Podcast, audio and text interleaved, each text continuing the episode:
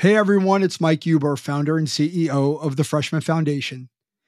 Every high school athlete gets excited about finally arriving on campus. Becoming a collegiate athlete is the ultimate reward for all the sacrifices you've made for 10 plus years to get to this point. However, ask any athlete what it was like to make the leap to collegiate athletics, and they will tell you it is hard. And not only on the field. In private moments, high school student athletes might ask themselves, Am I truly ready to make the leap to college? The parents might ask, Is my child truly ready to handle life on their own in college? It is absolutely normal to ask these questions. However, that doesn't make you feel any better if you don't have the answers. What if you had a playbook to help you answer these questions before you arrive on campus? The Freshman Foundation Digital Playbook helps high school athletes be ready to dominate the leap to collegiate athletics. The Freshman Foundation is an interactive digital resource to help you prepare to answer the hard questions before you get to college. Your investment in the Freshman Foundation Playbook will help you avoid giving away your first year of college and will help your parents avoid losing sleep at night. Visit michaelvhuber.com backslash course to learn how you can be ready to dominate the leap to collegiate athletics. Now let's get on to the podcast. Welcome to the Freshman Foundation Podcast, helping you make the jump from high school athletics to the collegiate level and beyond. With your host, Michael Huber.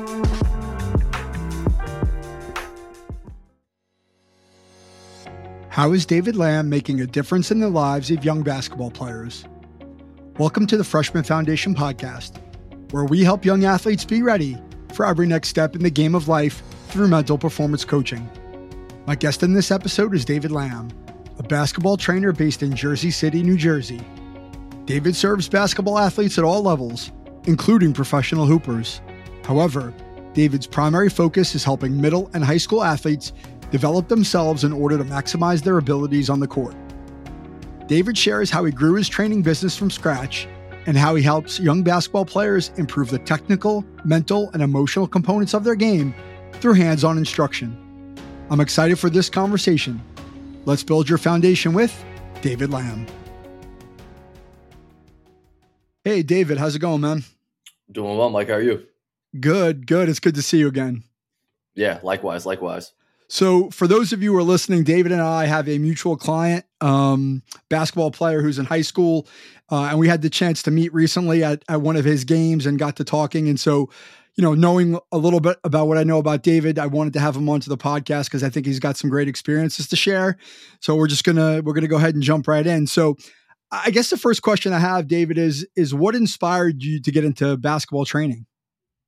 Yeah, I think that you know, just like any other uh, kid who had aspirations of playing at the highest level possible, um, you know, playing myself since I was nine years old. Um, you know, basketball's been a big part of my life for the last you know almost two decades, and um, any chance you have to be around it as much as possible, and you know, especially when you get the chance to be able to help and uh, affect young lives too. Um, I think that was kind of like a big uh, preter- uh, predetermining thing for me, just kind of getting mm-hmm. into it, um, and you know, just the more I've been able to be a part of that process, just transitioning from player to um, you know coach. I think that you know I've been able to develop some skills that I think have really helped out uh, players who I see a lot of my younger self in. So you know, it's extremely gratifying to be able to uh, help these guys and girls just be able to you know get a step closer to their goals. I really appreciate that, and I think we have a lot in common in that respect. Even though we do some things that you know from a from a substance standpoint are a little bit different, but we have the same objective. Um, so I'm curious, was were there any experiences that you had as a player with coaches that sort of have informed the way that you teach and coach players? Yeah, I think that there have been numerous influences. Um, you know, I think that just with anything, you know, you have certain uh, people in your life who come in and show you, you know, what you want out of a coach, and certain people who probably show you what you don't want out of a coach. And mm-hmm. I think mm-hmm. Um, that, along with the experience and just people I've met, uh, mentors and all that good stuff that I've met after I kind of began my training career. Um, you know, all that's kind of molded me to you know what I you know the experience and uh, expertise that I have now. Okay, so where where are you from, David? originally from Philly, uh, moved over to a small town in South Jersey, just like 15 minutes away. Um, and I've been in the North North Jersey area for the last seven years training. Okay. Did yeah. you start training in North Jersey or did you start down in the Philly area? Yeah, so uh, no, I started in North Jersey. So this was actually towards the end of when I was in college. Uh, I transferred to Montclair State University, um, spring of 2016, I want to say.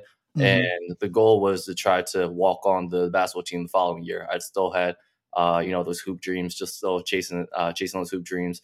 And as I transferred over, I kind of had the idea that I wanted to uh, get into basketball training. I started to, you know, look a little more into business stuff like that, and uh, you know, it really intrigued me. But at that six months, if you will, from when I transferred into, you know, ultimately when that time co- that time came to uh, go tryouts and stuff like that, you know, something just switched in me where I just kind of realized that uh, the love for the game of, you know, in terms of playing it, just wasn't there as much. And you know, as that fire, as that love grew for training and wanting to grow myself in that aspect. I just decided that you know it was time to just dive full, uh, full force into that. Yeah, I mean, as somebody who's kind of had that experience of of transitioning into a new career and leaving things behind, you know, that could be really that could be really challenging. It sounds like your purpose was to go out and coach and teach and help people and that you were willing to sort of move on from the game, which I think a lot of athletes who leave their sport um, they don't always have that thing to look forward to. So it sounds like you kind of got the bug for starting your own business and then sort of building that, which obviously you've done. Um, how did how did you get your first client then? Like how did you get started? My first client, I think that it was. I mean, when you're first starting off a business, I'm sure you know, Mike. Like you're doing anything, everything possible to get your name out there. Especially not being from this area, like I'm, I had no ties previously to North Jersey at all. So you know, mm-hmm. like I was a you know thousand point score or all American or all Star or whatever. Um, something that I can kind of hang my head on in terms of playing accolades. So it really was just you know reaching out to different people, volunteering, um, you know, social posts, just trying to you know do whatever I could to be able to get my name out there. You know, just throwing stuff against the wall and seeing what sticks. yes, I can. I can definitely relate to that. But I, I think something you said there is really interesting uh, and important, right? Because I think Mm. one of the the things that attracts athletes to coaches is their athletic background, right? Their history. Did they play at a high level or like do they have name recognition?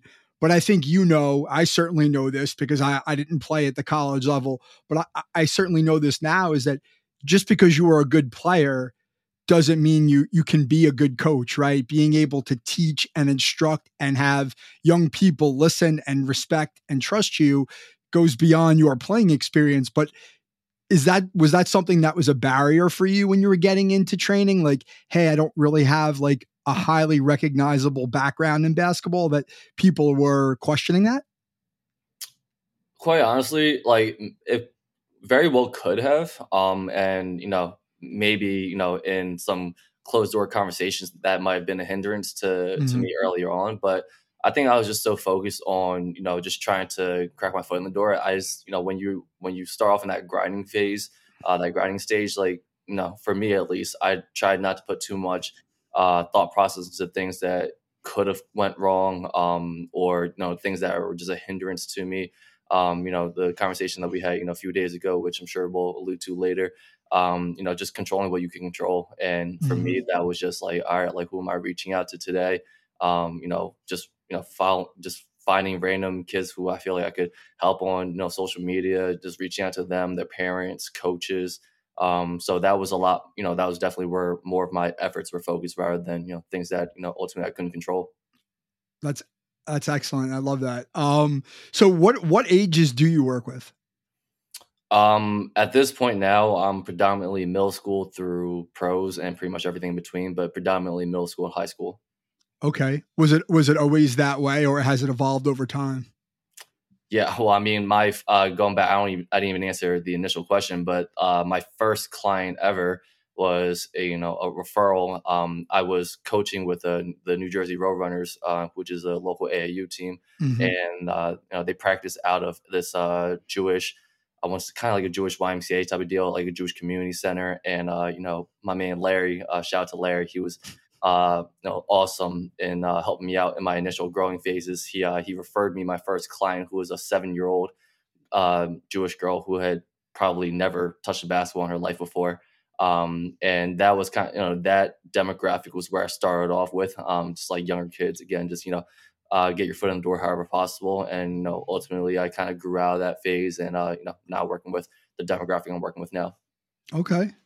Awesome. So I know that's a wide range because I, I, have the same demographic, right? I'm generally working with kids who are 12 to say 22 with uh, a couple of exceptions, you know, younger and older, a couple of, of pros or soon to be pros, but mainly high school and college. So I, I know this is a general question, but like, what would you say is the biggest challenge you face in teaching basketball players? As a, as just a general thing? Yeah, just generally.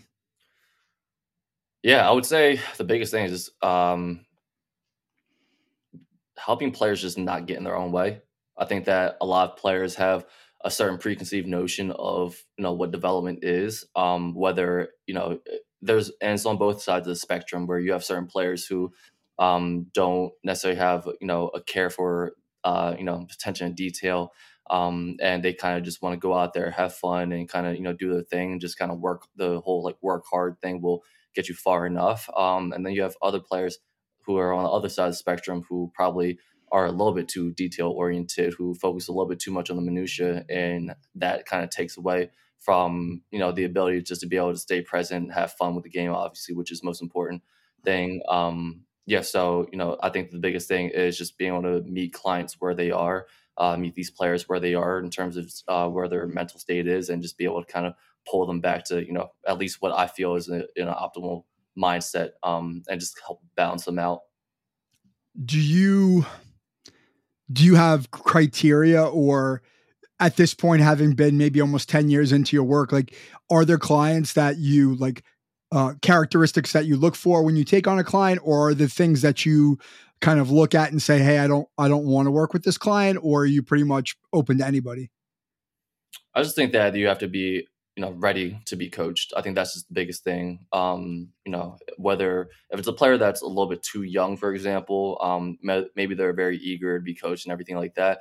But my philosophy is and that's a big reason why i don't really work with younger players as much um i'm just big on like if you're you know especially 10 years old and younger i know there are definitely some exceptions but i think that that's just when you continue to develop your love for the game. You know, uh, the last thing I want to do is come in and you know be this source of you know pressure mm-hmm. or things like that. You know, I think that you know that's a big time of your or stage of your career, your development, where you just need to focus on loving the game, develop some core fundamentals, and I think that you know there are tons of people who can help out with those aspects. I think that where I specialize in and where I can really help is just being able to identify the next steps of development and really be able to give a concrete plan um, and you know that's that's kind of dictated the, uh, the reason why I try to work with players who you know are slightly further along in their development.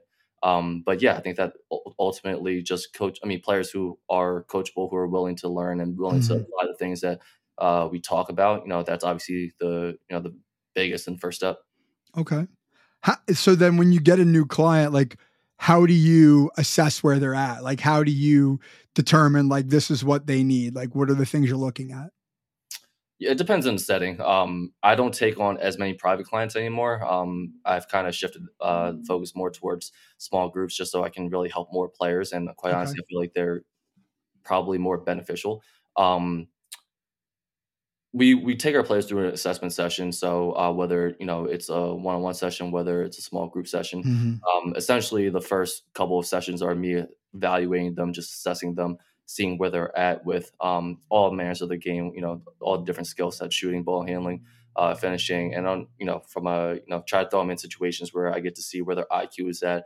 Uh, where, where their head is at um, when adversity hits, things like that. Just all try to take in as many different notes as possible. Um, and I'm sorry, I didn't even me- mention, but I try to have an onboarding or assessment call um, with them and their parents beforehand as well, just to really try to gauge, um, know what their motives are, mm-hmm.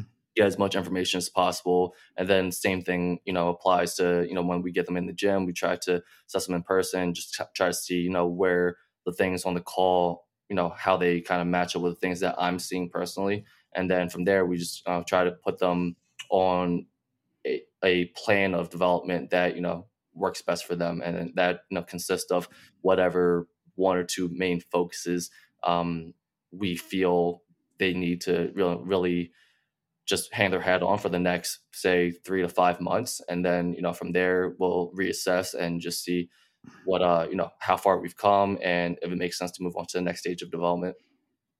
Okay. That actually you raise a really interesting point because because it's interesting because your intake and assessment is actually quite i mean we do th- different things and i work from behind a computer. I'm not working on the basketball court a lot of times or on the field, but you know, the first step is usually meeting with the athlete and their parents and sometimes everybody's on the same page, but sometimes I hear things from parents that are different than what come from the athlete which then requires me to sort of develop my own perspective because not everybody's on the same page. Do you have circumstances like that where you come in and you kind of hear different things or you are seeing things that are different than what you're hearing initially and how do you how do you deal with that in terms of just communication and and setting expectations? Oh yeah, all the time. I mean, players well, you know, players, especially you're talking to, you know, a 15 year old, even 18 year old, you know, type of player you know, still, you know, whether they've been playing basketball a long time or not, you know, they're still very young. And, you know, a lot of times the self awareness in terms of, you know, things that they need to work on or just where they're at with the development process um, isn't fully there, or at least the ability to articulate those things. Um, mm-hmm. You know, same with the parents. Uh, parents, you know, at best might have, you know, a general idea, but they're not the ones, you know, in all the workouts, the practices, you know, they just see kind of where, you know, players are at in games at best and you know they you know while the intentions obviously are there to mm-hmm. uh, you know give their kid the, you know the best possible resources possible you know and they obviously it's great that they take uh, uh they have that emotional investment to you know want to hop on the call in the first place and be able to discuss areas of improvement for the kid. Um it's you know a lot of the times we're all working with limited information. So i think that the more we can just i excuse me the more that i could um intake information from all different perspectives and again just try to you know formulate my own opinion of things and obviously just be able to relay it to both player and parent um, to really just make sure that we're all on the same page i think that that is where we've seen the best results yeah, and I I have a similar experience, right? If everybody's on the same page and you're communicating and you're be able to be open and honest and set expectations that are reasonable, then you know you're probably going to see that development. And it also requires consistency, right? Like consistency in the effort, right, of showing up and doing the work and then doing what you're asking them to do outside of sessions and staying with it. So, like, I would imagine that a lot of the clients who come to you, like, are really highly self-motivated so you don't maybe have this issue as much but like do you have the issue of like having clients who kind of come and go or they you don't see them as much or like what's that look like or do you have clients who are just so dedicated to what they're doing that they're always there and they're always on time and they're always putting in the work oh not for sure i you know there are definitely a ton of players that i work with who are not you know as on top of it as maybe I would like, um, or at mm-hmm. least in a way that would you know yield the best results. Um, I think that it's it's also just understanding too. I think that I've had to take a step back as somebody who's um, you know just a madman when it came to like working out and you know just really kind of being on top of it and you know just always looking for any possible advantage. Um, I think it's also important to understand that not everybody really wants that, um, mm-hmm. and also just not everybody really understands what real work looks like. I think that you know the, the image of just hustle culture, um, hard work, hard work, and all that type of stuff. Um, but you know, there are so many different facets of development that players overlook, and you know that's where I just try to be as much of a not that I have all the answers, obviously, but that's where I try to be as much of a centralizing voice as possible to help them understand, like, hey, like here are things that you need to do, and whether they're me or whether they're with somebody else, like you're, you're still gonna have to get done. And you know, these are the things that are to help you the most with your development and you know it's up to you whether you you know decide to utilize them or not um, i'm here as a resource but at the end of the day i can't obviously put in the work for you so just helping players understand that and really kind of helping them understand um, what it takes to really get to their goals obviously when they're in the gym with me you know they're being pushed um, mentally physically all that mm-hmm. stuff but at the end of the day like i said i can't put in the work for them Yeah, I mean, it's an interesting one because that's a subject that kind of goes back to what you had brought up before about controlling what you can control, right? And one of the things that comes up quite a bit, or at least from time to time with my athletes, is like you can put in all the work, right? You can be doing everything that you can reasonably be doing within, you know, the 168 hours you have in a week.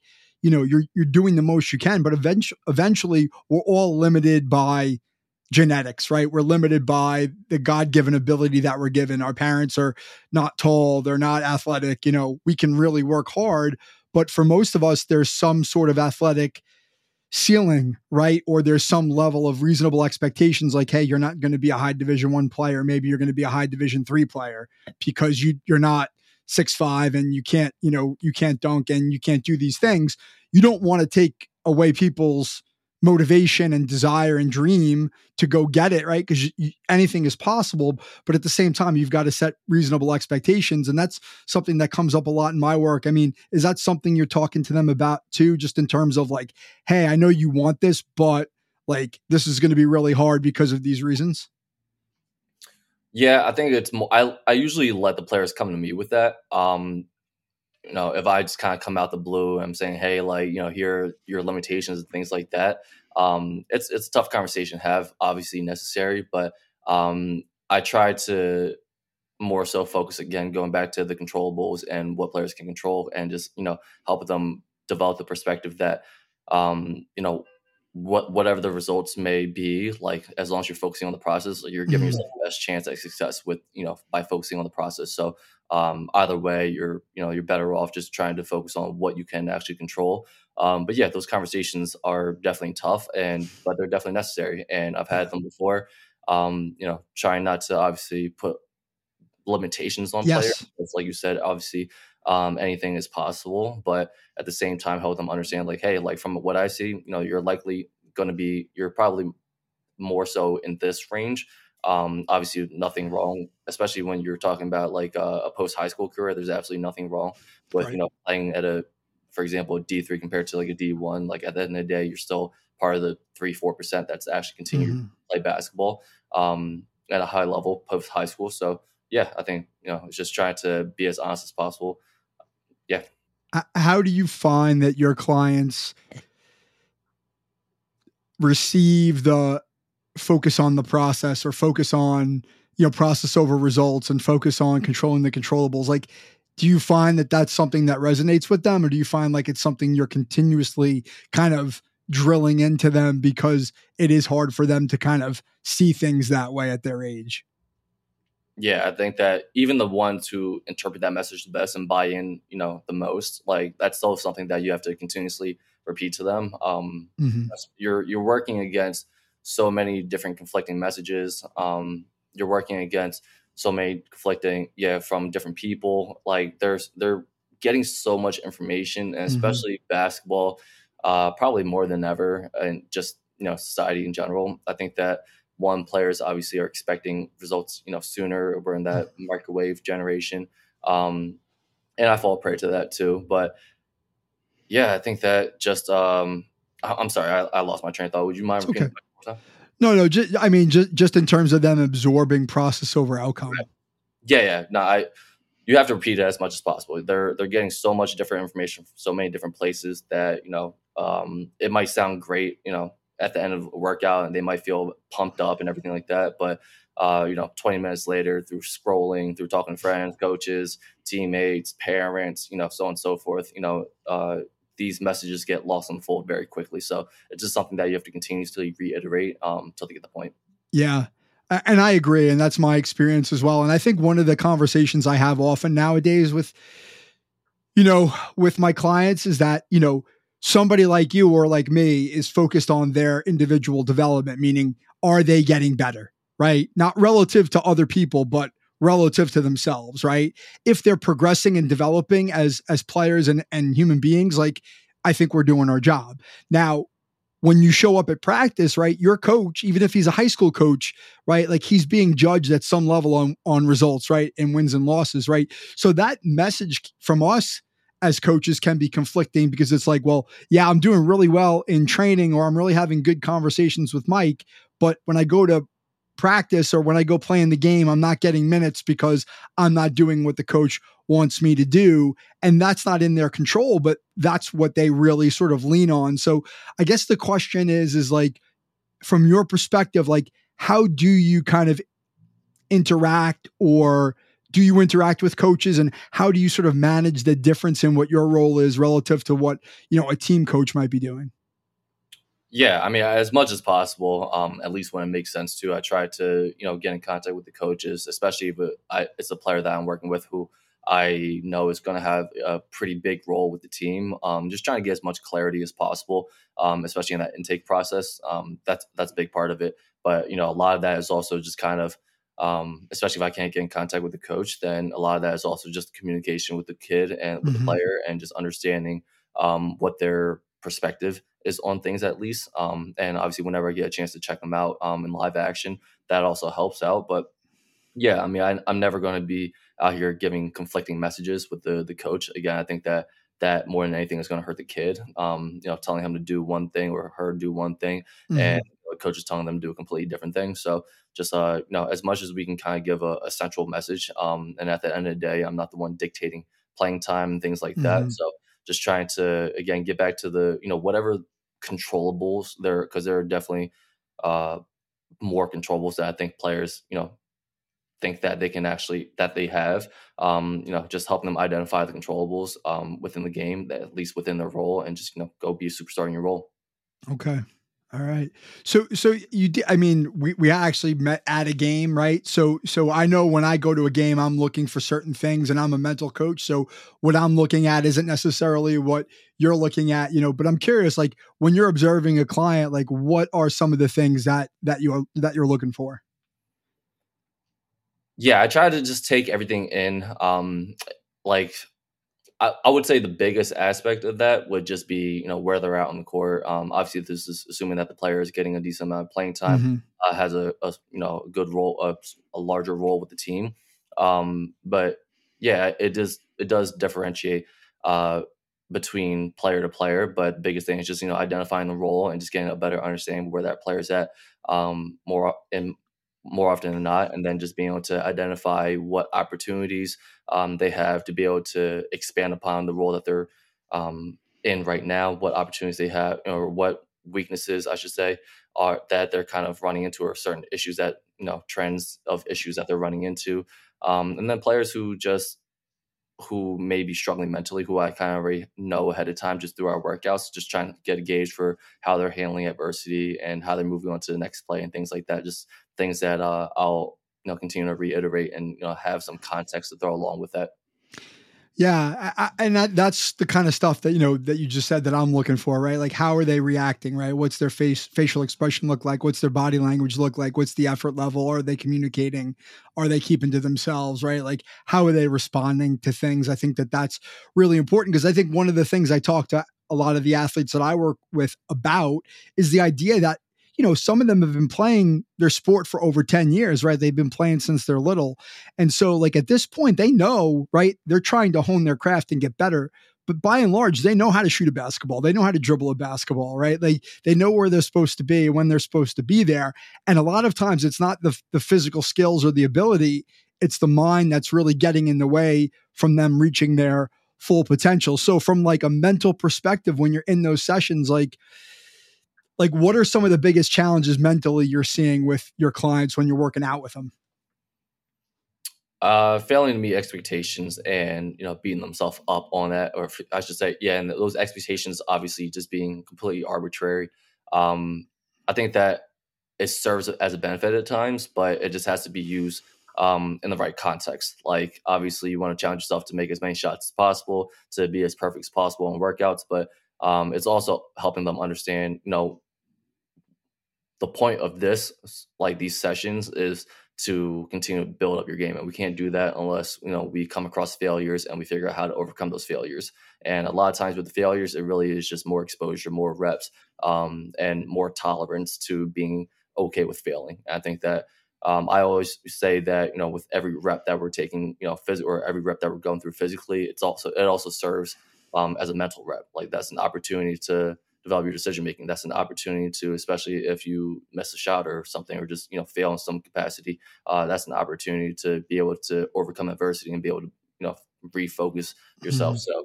Um, yeah, I think that you know just being able to help players understand and mitigate expectations, especially in a workout, um, as at least you know the more motivated ones. You know that's the the biggest hurdle that I've had to to tackle.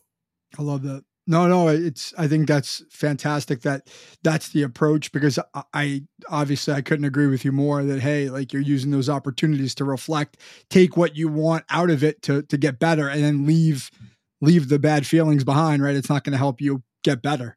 Right. Mm-hmm. Um. So I, I guess I want to focus on the high school player a little bit. You know, here because one of the things that we talk a lot about on the podcast is just that that development through high school and then ultimately you know what it looks like to get on to play in college whatever your sport is. So like like for your high school players like the ones that have sort of the goal of of playing in college like are there things that you find that you're working on more regularly than others or more consistently than others? Or is it just one of those things that varies player player to player?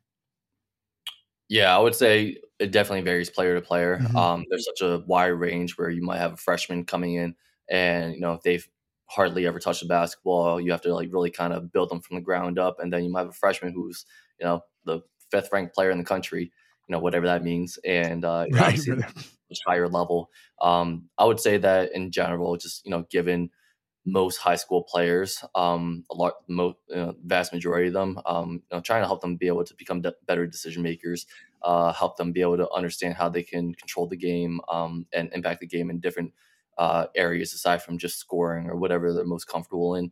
Um, you know, just trying to help them round out and maximize their current skill set. Obviously, there are a lot of players where we just have to build up a foundational skill set, but to your point, you know, a lot of these players, especially skill development being, um, you know, taking a huge leap in popularity over the last, you know, 10 to 20 years.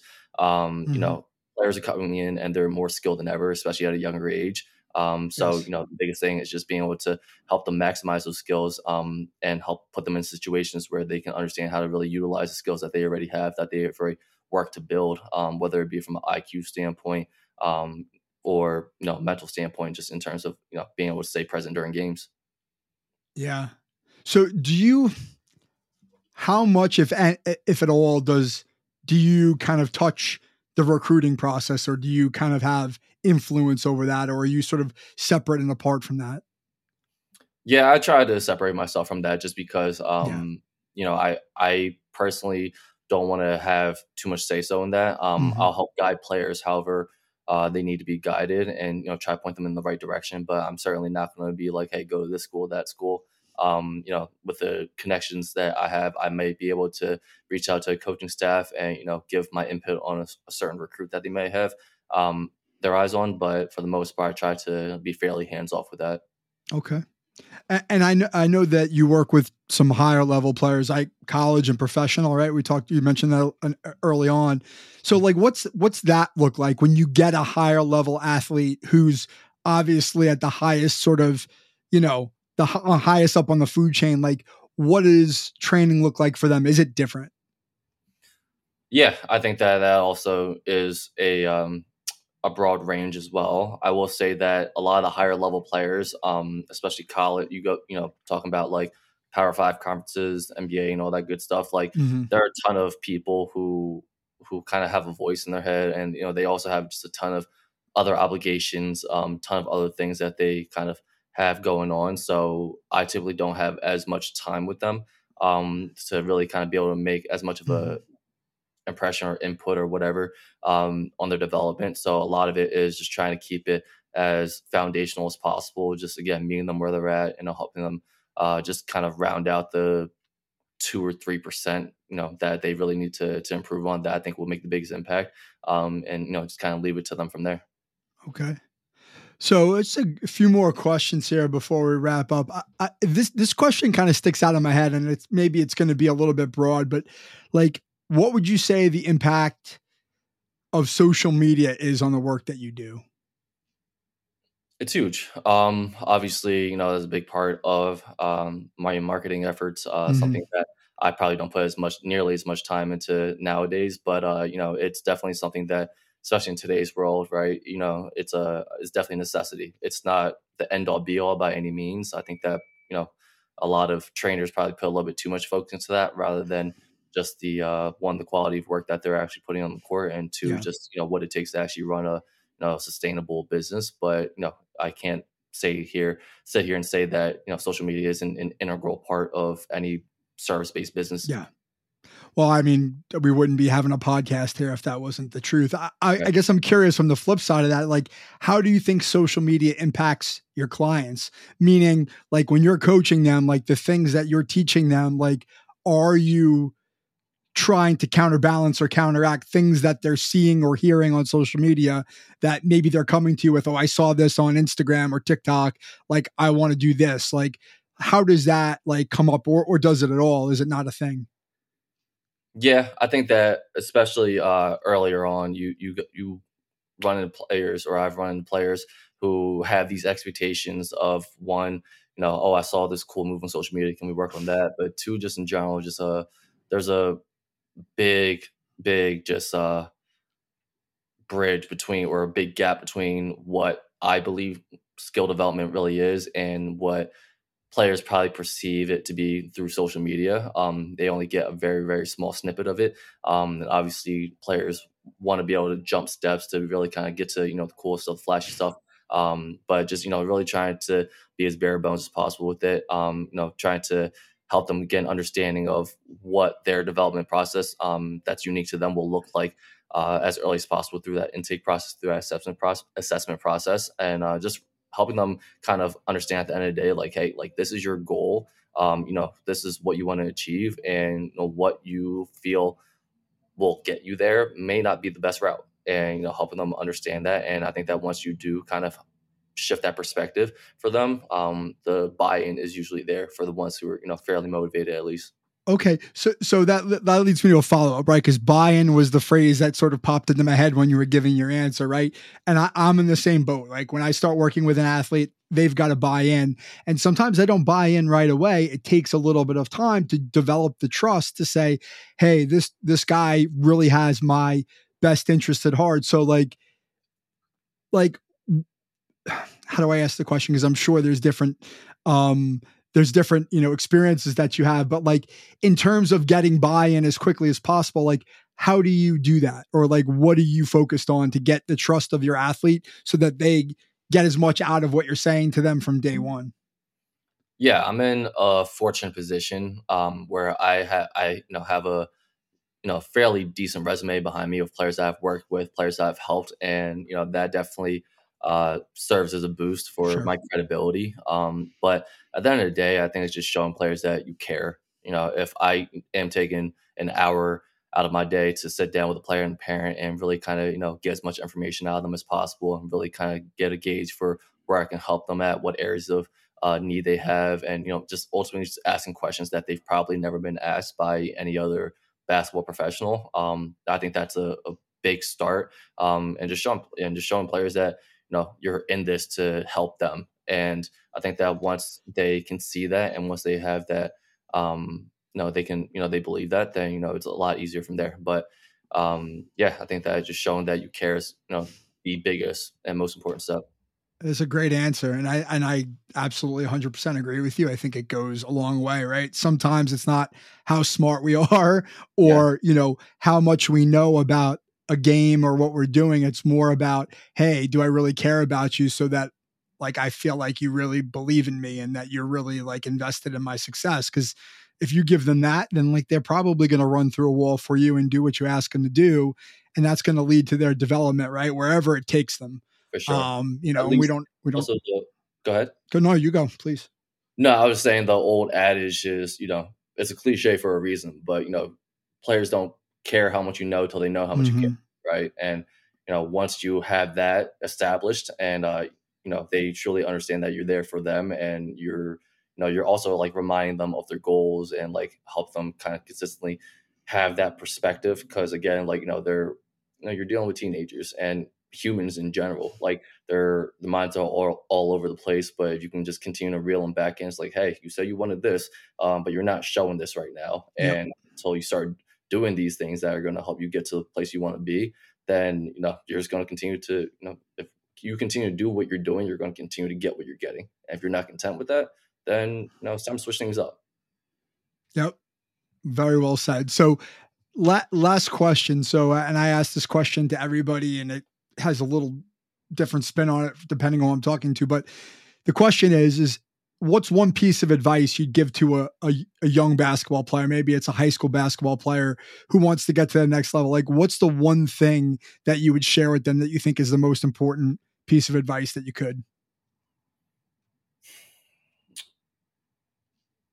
You have to take on the identity of the person that you want to be and or of you have to excuse me you have to take on the identity of the person who ha- who would be capable of achieving the goals that you want so until you if your goal is to be you know a division one player for example cliche one until you're willing to do the things that you know a division one player is willing to do until you're willing to work out two three times a day two three four times a day um, you know doing all the recovery stuff uh, the mental work, obviously working on your body, um, being coachable and being aware of your deficiencies and not running from them, um, but running to attack them until you're willing to do all those things um, and be as humble as possible about it. Um, now it's you're fighting an uphill battle, and cer- there are certainly you know dozens and dozens of you know hundreds of cases of players who are just who just get their base off of talent, but um, you know, unless you're six foot nine with a 40 inch vertical, you know, your, you know, your best chances are just continuing to do the things that are needed to get to where you want to be. And if you kind of take on that identity and, you know, understand that, you know, whether you feel like doing things or not, it really doesn't matter. It's just like, okay, like this is what, these are the things that the type of person who has these results would be doing and you're just like, all right, like doesn't matter if I feel like doing them or not. I'm just gonna I just, just doing them. And you know, it's not a thing of oh, I'm gonna post on social and show how hard I'm working or you know to brag about it and whatnot. It's just like, hey, I this is just what I do. This is my identity, and this is um, you know part of my core belief system. And um, every high level player that I work with, you know, has taken that on, and you know, I you know it's just it's just another day for them. And I think that when younger players are able to adopt that mindset, um, again, it just it further helps them with their chances of getting to where they want to be. It's a great answer. Yeah. David, thank you so much for joining me here on the podcast. It was great to talk to you some more in detail, and uh, I wish you the best of luck with uh, everything you're doing. No, I appreciate it. appreciate you having me. Thanks so much. So, what was your biggest takeaway from my conversation with David Lam? My biggest takeaway is how hard it can be for young athletes to get out of their own way sometimes. They often set high expectations for themselves that can be hard to meet.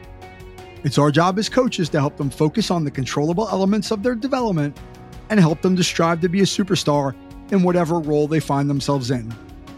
I want to thank David for sharing his story on this episode.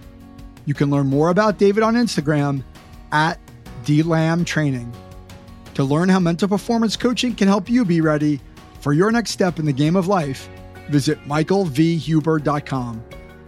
Thank you for listening. We'll see you back soon for episode 73.